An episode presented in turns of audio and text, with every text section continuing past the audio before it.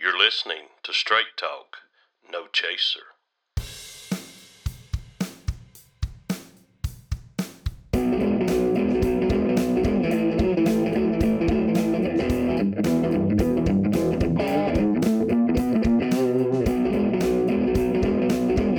Hello, welcome to Straight Talk, no chaser, the show with open, honest dialogue in order to share our thoughts, ideas, and beliefs, where you, the listener, choose our topics of discussion. I'm your host, Dr. James, along with the Sultan of the Soundboard, Mr. Phoenix. And I'm excited about today's show. In the studio, we have a special guest with us uh, for our discussion topic today. Our special guest on the show today is Professor Josh. Uh, he teaches history. Uh, Josh has his bachelor's degree in history from Pfeiffer University, and he has his master's degree in secondary education from the University of North Carolina at Charlotte. And it is wonderful to have him on the show today. Thank you for taking the time to be a guest on the show today. Um, from our emails, I've chosen a topic from a, uh, a listener. Uh, they sent this email in, a question for us, and it's going to be the topic of our show today. Here's the email. Since America was founded as a Christian nation, and I'm doing that in quotations, since America was founded as a Christian nation, why do we allow other religions, such as Muslim and Buddhist, to build places of worship here in America? Let me say now, first of all, as a as a lover of history, I'm amazed at the narrow-mindedness and the shallowness of most Americans. Uh, in this age of information, ignorance is a choice. Uh, the information's out there if you'll just study and look at it. Uh, and I'm surprised about how many people are so ignorant about the true history of the founding of America and the founding fathers. And so, one of the reasons I wanted to bring you on the show today, Professor Josh, uh, was to just bounce some of these questions and this this idea, this email off of you. Uh, and so let's just jump right in. Let, let me ask you question number one Was America founded as a Christian nation? Hello, and thanks for having me. Um, it's very interesting that this topic is going to come up because it is a very controversial and very talked about discussion and topic, but I'm happy to answer. So, your first question you said was Was America founded as a Christian nation? I think you really have to break it down and, and just look at the facts of the document. So I would start, if I'm going to start by looking at was America founded as a Christian nation, I really need to look at the documents that our founding was about. Um, and realistically, if you a simple Google search can pull up and tell you that the United States was actually the very first federal government ever established to have absolutely no official state religion. There's no officially endorsed state religion that you won't find in any of our founding documents that America is a blank religious nation because it was intended to be the opposite of that. Uh, it was intended to be a nation in which people from all creed and color could come and realistically practice what they believed. Now, I know you'll oftentimes you'll hear people argue at the at the fact that well, you know, the Puritans and this specific religious religious group um, would really torture people that didn't believe like they did, or so on and so forth. But the realistic of that is that was very small um, in the facet of what the United States was founded as. And when you begin to look at any of our core documents that you consider to be a American document, um, it all advocates for freedom of all religions. And, and the main point of that is when, when you look at it, um, the freedom of religion has to do with the right to choose whichever religion you prefer without government interference. That's how it's written about in the founding documents. Or, or even no religion at all. Correct. If, you know, for the, those that are atheists or have no belief system whatsoever, they still have that right. And Correct. that's what the founding fathers intended. So, so why do we hear so many people say we're a Christian nation or we used to be a Christian nation? I think it's because the ideal that they wish we were, so to speak, or the misconception that our founding fathers actually were um, these Christian valued men in the uh, invel- in, uh, evangelical sense in which we we discuss. Well, I'm glad you you brought that up real quick because that's question number two. Were the founding fathers Christian? And when I say Christian, again in quotation marks, uh, in the evangelical sense we have today, or the sense of the Christians we know today, were our founding fathers Christians? Well, when you start looking at founding fathers, um, you have to identify who you want to talk about because the founding fathers could be the argument that it's any man that attended the Second Continental Congress to establish our nation and the decision to go to war against England. You then could go with the uh, men who were responsible for drafting the Articles of Confederation or responsible for drafting the Constitution, which you know is still around today. Um, but realistically, when you say founding fathers, there's some big names and big heavy hitters that people tend to draft to. Benjamin Franklin's one. Right. George Washington's one. Yep. Thomas Jefferson's one.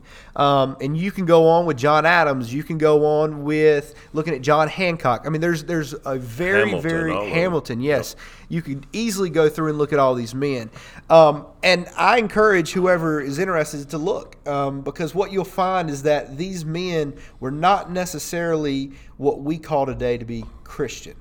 Right. They were more moralist and deist. And uh, I mean, that's just a simple, just do some reading in, in your history book uh, will let us know that they were more, they were very moral men and they were church going individuals or religious individuals, but not to the sense that we want to claim Christian of today.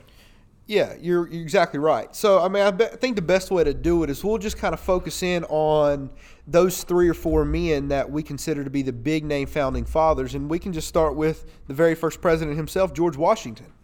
You can take yourself over to mountvernon.org, you know, the organization that is responsible for preserving the history of George Washington. Uh, and there's a nice little read about the eight things about George Washington and his religious beliefs. And the fact about it is, is Washington was a very private man and kept his religion very private. He attended a multitude of churches. He never had a specific denomination that he attended, and he would actually only attend service about once a month. The reason he attended about once a month was A, because of the long ride, and B, because that at the time was what was required by Virginia law. It was required by Virginia law that every one of their citizens must um, be present in some church service at least once a month. And so he was doing it out of fulfilling the law in order to not be breaking the law. You then can turn around as you're going down with Washington and you can look at um, his very big belief in that all religion regardless, would be and should be accepted in the United States. He said it in his inaugural address that you know religious communities are going to be allowed to express their religious belief that it's in the Constitution and it's what needs to needs to happen and, and make sure they guarantee that all people believe and can believe and practice what they believe however they want.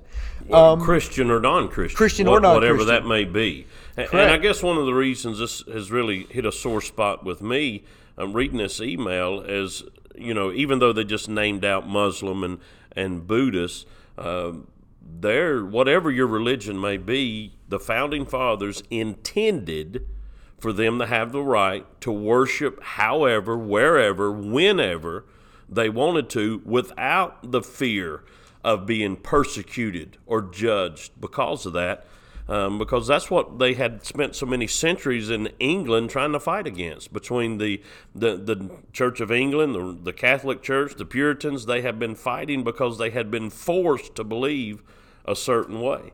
And I think here in America, we've got to be careful when we began being dogmatic about this Christian nation when that is not the intent of the founding fathers, nor was that their practice or belief.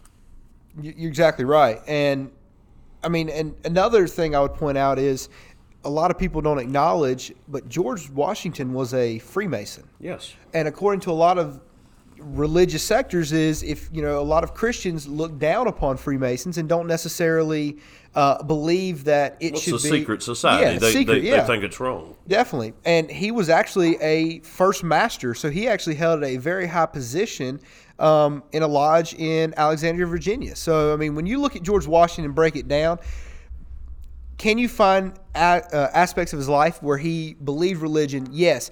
Did he require, or did he suggest, I wouldn't say require, suggest that there were fasting um, among his military troops in the revolution? Yes. Did he believe that, you know, they shouldn't be gambling and swearing because it could possibly turn God's anger towards them and, and lose their favor? Yes. But when you look at him as a whole, George Washington would more likely be um, orthodox Christian in the sense he believed that there was a God, he believed that there was a personal relationship with God and man, but he did not believe in immediate necessarily judgment um, as we see it today because he, he did not believe in that eternal sin. Um, and he also writes quite a few times about the questioning of the divinity. Was it actually, was Jesus actually divine? Which would immediately take you out of what we call Christians today. Now, so you're stepping on people's toes because they look at George Washington as being the a top notch, and again, I'm holding my fingers up, Christian as being one of the founding fathers. But he's not the only one. Just just taking the, uh, the simple time to investigate and read historically, you can. I mean, Thomas Paine, one of the founding fathers, he was a deist, and uh, his book Age of Reasoning, which is a favorite of mine, I, I enjoyed the the read uh, of that book.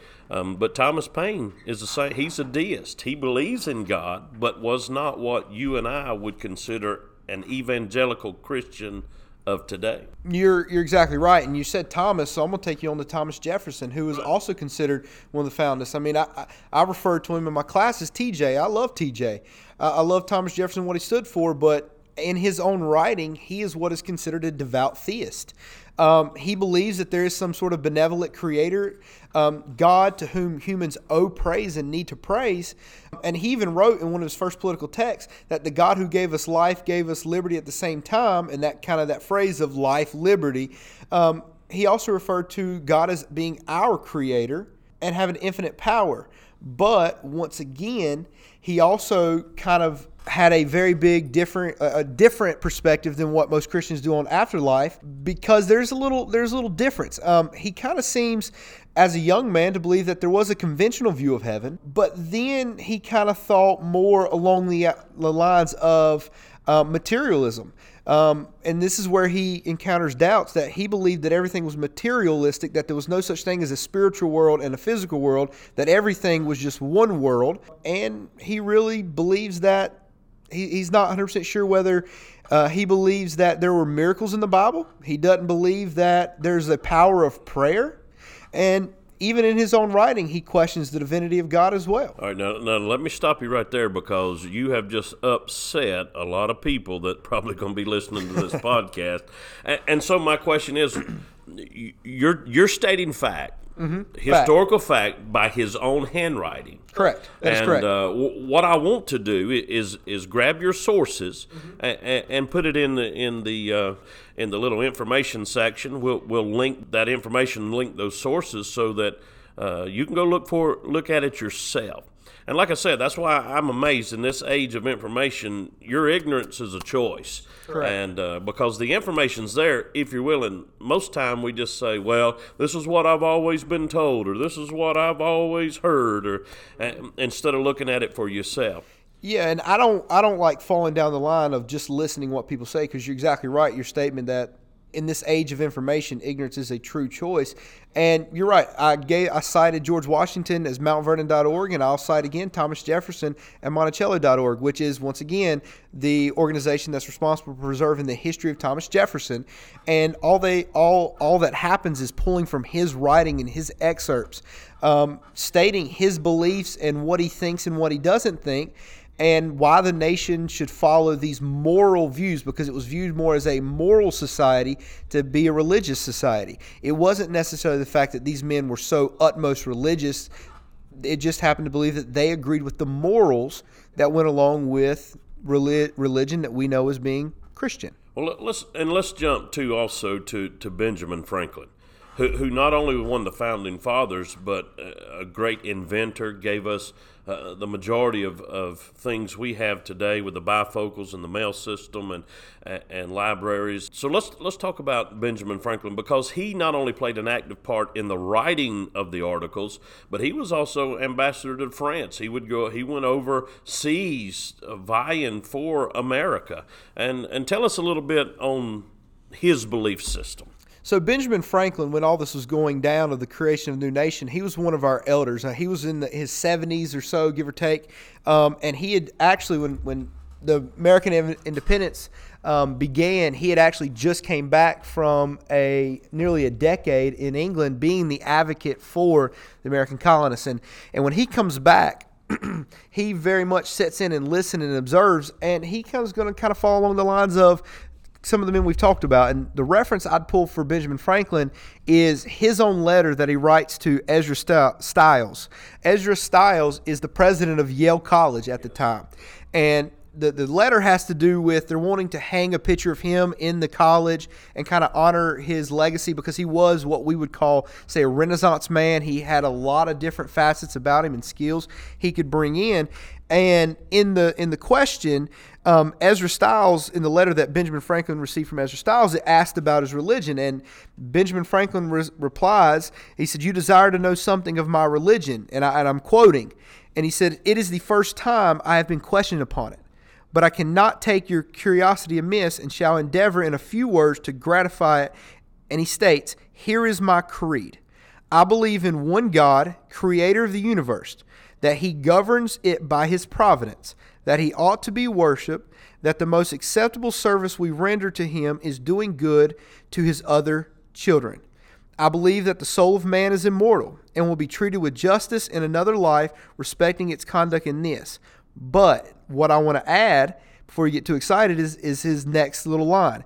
As to Jesus of Nazareth, in my opinion, of whom you particularly desire, I think the system of morals and his religion, as he left them to us, the best the world ever saw or is likely to see, but I apprehend it has received various corrupting changes, and I have, with most of the present dissenters in England, some doubts as to his divinity. So, in his own words, if we're going to try to cl- classify that he is a Christian as we deem Christian today, well, he just stated in his own words in his letter to Ezra Stiles, the president of Yale College, that he does not necessarily agree that Christ is divine, and he attributes to the possible corrupt changes and misinterpretations that have been had since Jesus' death and resurrection. What when what was the year that was written?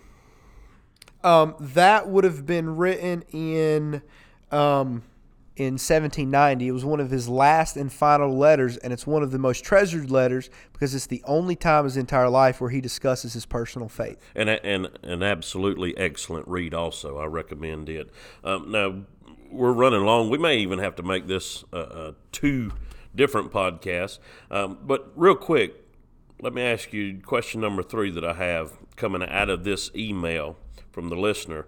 Uh, discuss the meaning of freedom of religion from the perspective of the founding fathers. And we've touched on it, uh, but let's elaborate just a little bit more. What did they mean, the founding fathers, when the, in the articles they wrote freedom of religion? So, as we kind of touched on a little bit earlier, you're right. Freedom of religion was a, a very founding principle of our government. Um, and it's basically just broken down into it is the guaranteed right, guaranteed, um, under the First Amendment to the United States Constitution that you can practice your religion or exercise your belief without intervention by the government, and it is to be free of exercise of authority by a church through the government. So, meaning there should be no state sponsored church because you got to think they're coming from England where there was a state sponsored church and a state sponsored religion. So, their goal was not necessarily um, immediately intended to allow government intervention in that. They were actually deciding to keep it totally separate so that the government would not influence the church. Because at the time, they were seeing a lot of corrupt laws and corrupt belief systems that were influenced directly by the hand of the king.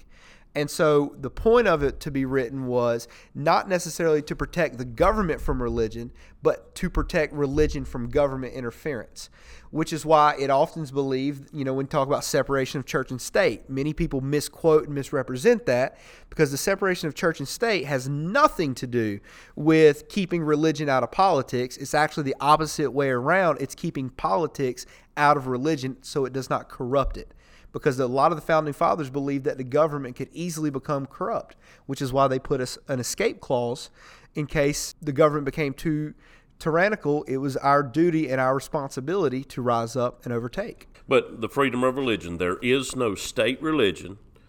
It is not a Christian religion that you have to believe. Our Constitution and America was founded to give us the right to worship whoever whenever, in whatever manner we see or deem fit according to our personal beliefs.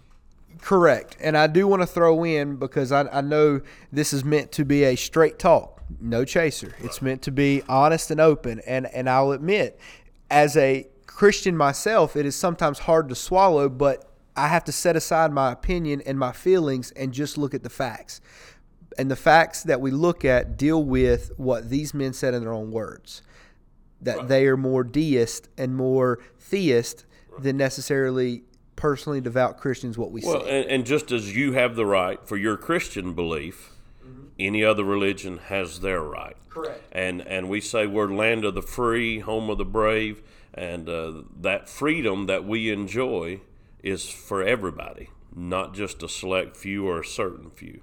Um, look, we're running long. Uh, thank you again, uh, Josh, for taking time to talk with us. Thank you for having me.